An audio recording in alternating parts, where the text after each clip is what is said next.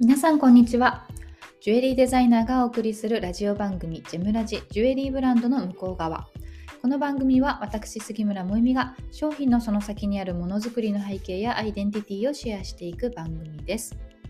というわけで今日はですね2月25日です。皆さんいかがお過ごしでしょうか？あの私はですねちょっと今週は体調が優れないみたいでですねあのすぐあのお腹に来てしまうんですけどストレスとかも。あの今週は2回もお腹を壊すということでちょっとねオミクロンも流行っているのであの体調管理気をつけなければいけないなというところなんですが今日はですねあのいただいているレターにお返事するような感じでえ宝石の価値って、えー、どこにあるのか誰が決めるのかというようなね、まあ、価値のお話をしたいなと思っております。えー、まあ、その話をする前に先に、えっと、お知らせですけれども今日は25日なので、えっとえ、春の展示会のですね、えご予約一般受付がスタートします。えーとまあ、すでにあの顧客の皆様にはご案内をさせていただいているのでやっぱり初日とかねは結構埋まってきてしまっているんですけれどもその他は余裕がありますのでぜひあの初めてだけど行ってみたいなという方とか学生さんでちょっと買わないけどでもあの私と話してみたいな展示会ってどんな感じなのかな見てみたいなという方たち、えー、いらっしゃいましたらえーと、今日からね、ウェブサイトとか、それからインスタのリンクとかから予約サイトに飛べるようになりますので、本日9時から、えー、ぜひご予約いただければなと思います。というわけで、えー、本題に戻りたいと思いますけれども、えーとまあ、前回の配信や前々回の配信でですね私がこれから始める、まあ、新事業オンラインで宝石の知識をシェアしていきたいなと思う、まあ、その講座の中で取り入れられそうな皆さんの疑問とか質問を募集させていただいておりましてえっと、レターをくださった方のお一人をね、また今日紹介をしたいなと思っております。まあ、その内容は結局価値についてっていうところが大きいかなと思うんですけれども、読ませていただきます。えー、もえみ様、はじめまして、いつも拝聴しています。天然石が好きでミネラルショーなどにも足を運びます。今回、もえみ様が天然石講座を開かれるご予定だと知り、今からとても待ち遠しい気持ちです。対抗の際はぜひ参加させてくださいませ。えー、質問疑問を募集とあったので、天然石についていつも疑問に思うことをレターさせていただきます。一つは正しいお手入れの仕方について。例えばダイヤモンドは石鹸で洗って OK か NG か。パールは水中で養殖するのになぜお水はダメなのかなど。もう一つは天然石の加工とその価値について。例えばルビーの眼神処理。しているしていないはどのように見分ければよいか。している場合どれぐらい価値が下がるのか。サファイアやトパーズなど加熱処理はしていない石の方が価値が高いのか。各石の処理の種類も知っておきたいなと思うことがあります。水晶やシトリンスモーキークォーツなど。思いついたことをつらつら並べてしまいましたが、もしこのようなことも知ることができたら嬉しいですというレターをいただいております。ありがとうございます。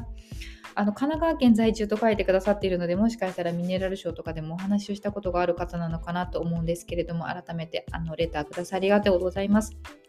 のここに書いてくださっている内容はですね、他の方と重なるところもありますし、えー、私自身がこういうコンテンツを作った方がいいなっていうふうに思っているところも重なるところがあるので、まあ、結構あの一つ一つのこあの疑問にねお答えできるようなコンテンツを作れるなというふうに思っているんですけれども今日はその中でもね価値ということについてお話ししたいなと思っています。というのはですね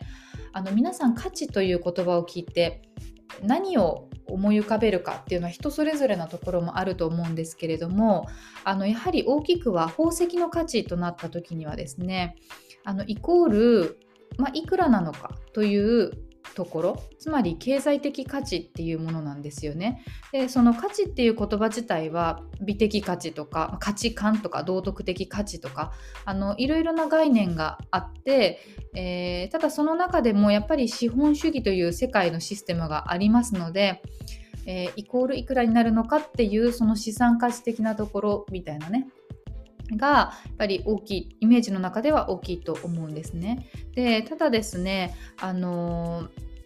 私自身は、まあ、世の中の人たちが価値を見いだしていない部分に焦点を当ててそこに価値をつけるっていうのが自分の仕事の一つであるというふうに思っているのでやっぱりそのルールにのっとってた価値基準がこれ正しいですよっていうようなことは自分では言いたくないなっていうのがありますし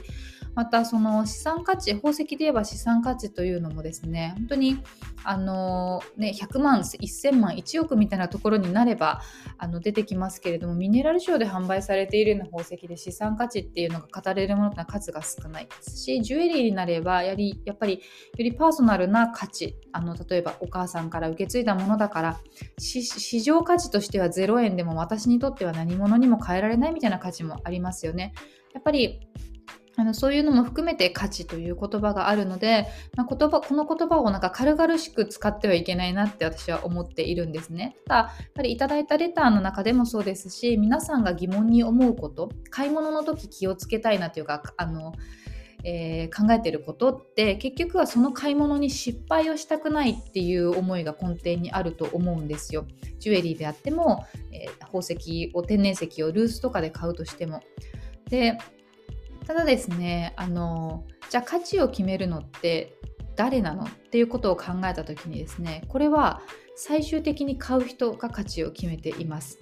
市場価値っていうのはそれで成り立っているんですよね。なので売り手がこれはいくらですよって言っているのは、まあ、売り手が決めた価値ではありますけれどもそれは買う人がいてその価値が成り立っているんですね。なので誰にとってのどういう価値なのかっていうところが、えー、考えなきゃいけないポイントで、えっと、なぜかっていうとうんと例えば世の中にこうたくさんある商品っていうのは原価っていうのがあるじゃないですか。でも宝石というのはですね、あのーそうですね。採掘にかかるコストそこにかかる人件費とか、えー、それから流通にかかるコスト鑑別をするのであれば鑑別のコストそういったコストはあるんですけれども宝石そのものにコストはあるのか原価があるのかというとないですよね。なぜならえーと、人が何か買ってそれを材料にして作っているわけじゃなくて地球が作ってくれていたものを私たち人間が掘り起こして、えー、まあ、使わせていただいているっていうものだから原価はないんですよ。でじゃあそこにどうやって価値が乗ってくるのかというと最終的なエンドユーザーではなくて本当にもっと川上の原石を買う人それから、まあ、宝石にカットする人とかそういう人たちがこの宝石はこのくらいで売れるだろうとか、えー、いろいろなその見込みを立てて買っているだからその時点でその人たちが価値をつけているのがどんどんどんどんどん重なって最終的にエンドユーザーに来ているっていうことなんですよね。であのー、最近私がマーケティングの勉強しているせいかですねいろんなそのマーケティング関連の広告がどんどん飛び込んでくるんですけれども、まあ、この間その見たえー、っとちらっと見たので、まあ、そうだよなって思ったもの皆さんもご存知かもしれませんがセールストークについてなんですよね。でそれはアメリカの実験で何かというと,、えー、っとえーと、そのセールストークを検証するという実験で、えーまあ、ある人がえー、まあ、そこら辺で適当にジャンクな100円ぐらいのものを買ってきてでそれをネットオークションで販売してみる。片方はあの、まあ、商品の詳細を普通にただ語るだけで片方はあの買いたいと思わせるような人の感情を動かすようなセールストークをつけている。でそうすると前者はあの、まあ、そのまんまの価格ちょっとプラスアルファぐらいしか、えー、つかなかったんだけれどももう片方はまあ、原価がなんか100円か200円だか、まあ、1ドルとかかなそのくらいに対して6300円ぐらいまで上がったっていう例なんですよ。でこれはまさしくその人の感情に突き刺さるような歌い文句をつけることで買いこれを買いたいっていう人がたくさんいてで、まあ、オークション形式だとどんどん価格は跳ね上がっていくので最終的に落札されたのは6000円ぐらいだったと。つまり私はこれに6000円払いたいっていう人がいればそれは6000円の価値がつくんですね。つまり価値を決めているのは最終的に買っている人だと。でこれが宝石の売買の中では常に日常茶飯事起こっていること。なので皆さんに価値というものを聞かれた時にあの答えるのはとっても難しいなっていうのがあるんですね。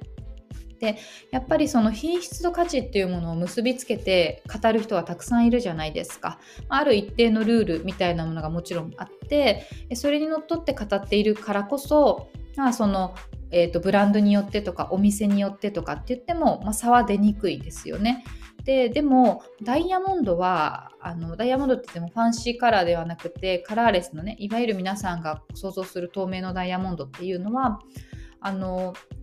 その、えーと、ルールみたいのがかなり分かりやすくというか体系化されていて、えーとまあ、GIA が決めたものをいろんな国で使われているんですよね。でも色石っていうのはその体系化っていうのが非常に難しいんですよ。なぜなら色も赤といってもいろんな種類の赤があるしまた、えー、単色ではなくていろんなインクルージョンが入っていたり色のムラがあったり、で色その見るその環境によって光源によっても見え方が変わってしまうので、えっと、国によっても見え方が変わってしまうということも起きる。で私はバンコクにいる時にですね AIGS という、まあ、バンコクとか、まあ、香港とかでメジャーなねあのアジア圏をベースにした鑑別機関で勉強していた時期があったんですけれども、まあ、その時勉強していたのがグレーディングだったんですね色石のグレーディング。で AIGS が、まあ、その体系化したルールみたいのを作って打ち出したくて打ち出そうとしていたんですけれどもまあ浸透しないんですよね。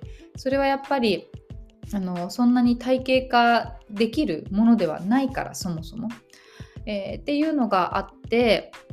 やっぱり色石ってでも逆にそれが魅力だったりするのであの自分でやっぱり価値を決められる人っていうのが増えるといいなって思うんですね。そのこういうルールだからこれこの価値はこうなんだイコールこうなんだっていうふうに決めつけてしまうのではなくてその得られてる知識や情報ってあくまで答えじゃなくてガイドラインだよっていう上でプラスアルファのまあ最終的に自分で価値判断基準を持っているっていうのが理想だなって思うんです。ただこれができる人がじゃあみんなそうなのかというとやっぱりあの特に、えーと、ジュエリーを買うっていう専門家ではない人たちっていうのはそもそもそのベースの知識っていうものがないですからえその上に乗っかっての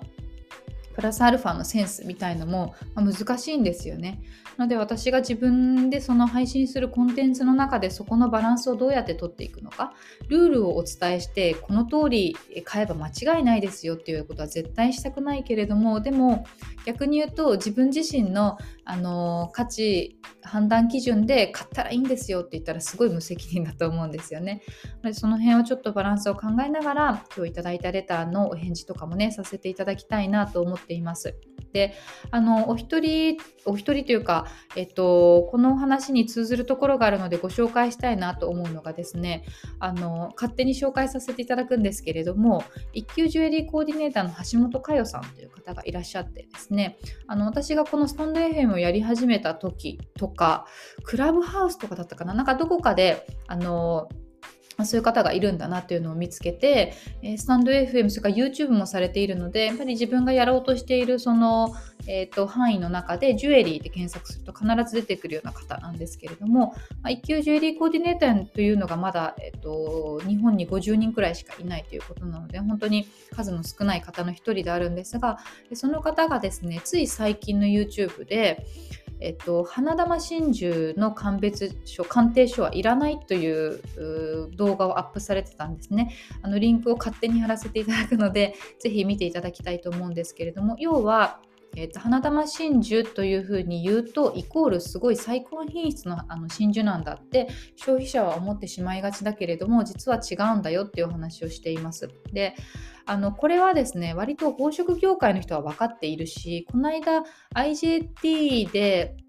えっと、セミナーをされていた、えー、まあ、真珠屋さん卸小売を両方やっている真珠屋さんがネット販売ですごくうまくいっているということでセミナーをされていたんですけれどもその時も全く同じことを言っていたんですよね。真珠業界ど真ん中の人が花珠鑑定書はあれ意味ないからってあれ嘘だからみたいなことをまあ、平然と言っていた。でも多分、それにえって感じてしまうのはですね、どちらかというと消費者側の方たちで、えっと、その宝飾業界、パールの業界にいる方たちはですね、まあ、それで、えー、お客様により買ってもらうためのプロモーションとして使っているものなので、なんか、その見て見ぬふりというか、あの暗黙の了解で分かってるけどやってるみたいなところがあると思うんですよね。でもそれをやっぱり消費者の方たちのことを思ったらいいことではないに決まってるんですよね。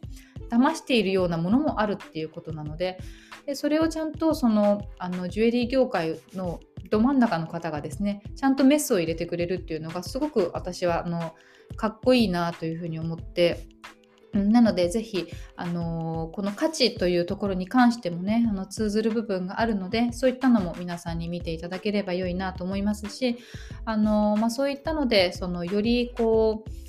消費者の方たちの買い物が、えー、間違ったものにならないというか納得できる買い物になるようにですね、えー、私もいろいろな、まあ、配信やコンテンツ作りをしていきたいなと思っていますので、まあ、ぜひですねあのこれを聞いて私もこういうのあったなというか、えー、そういったエピソードがある方はですね引き続き、えおそらくずっと募集しますのであのいつでもお寄せいただければなと思います。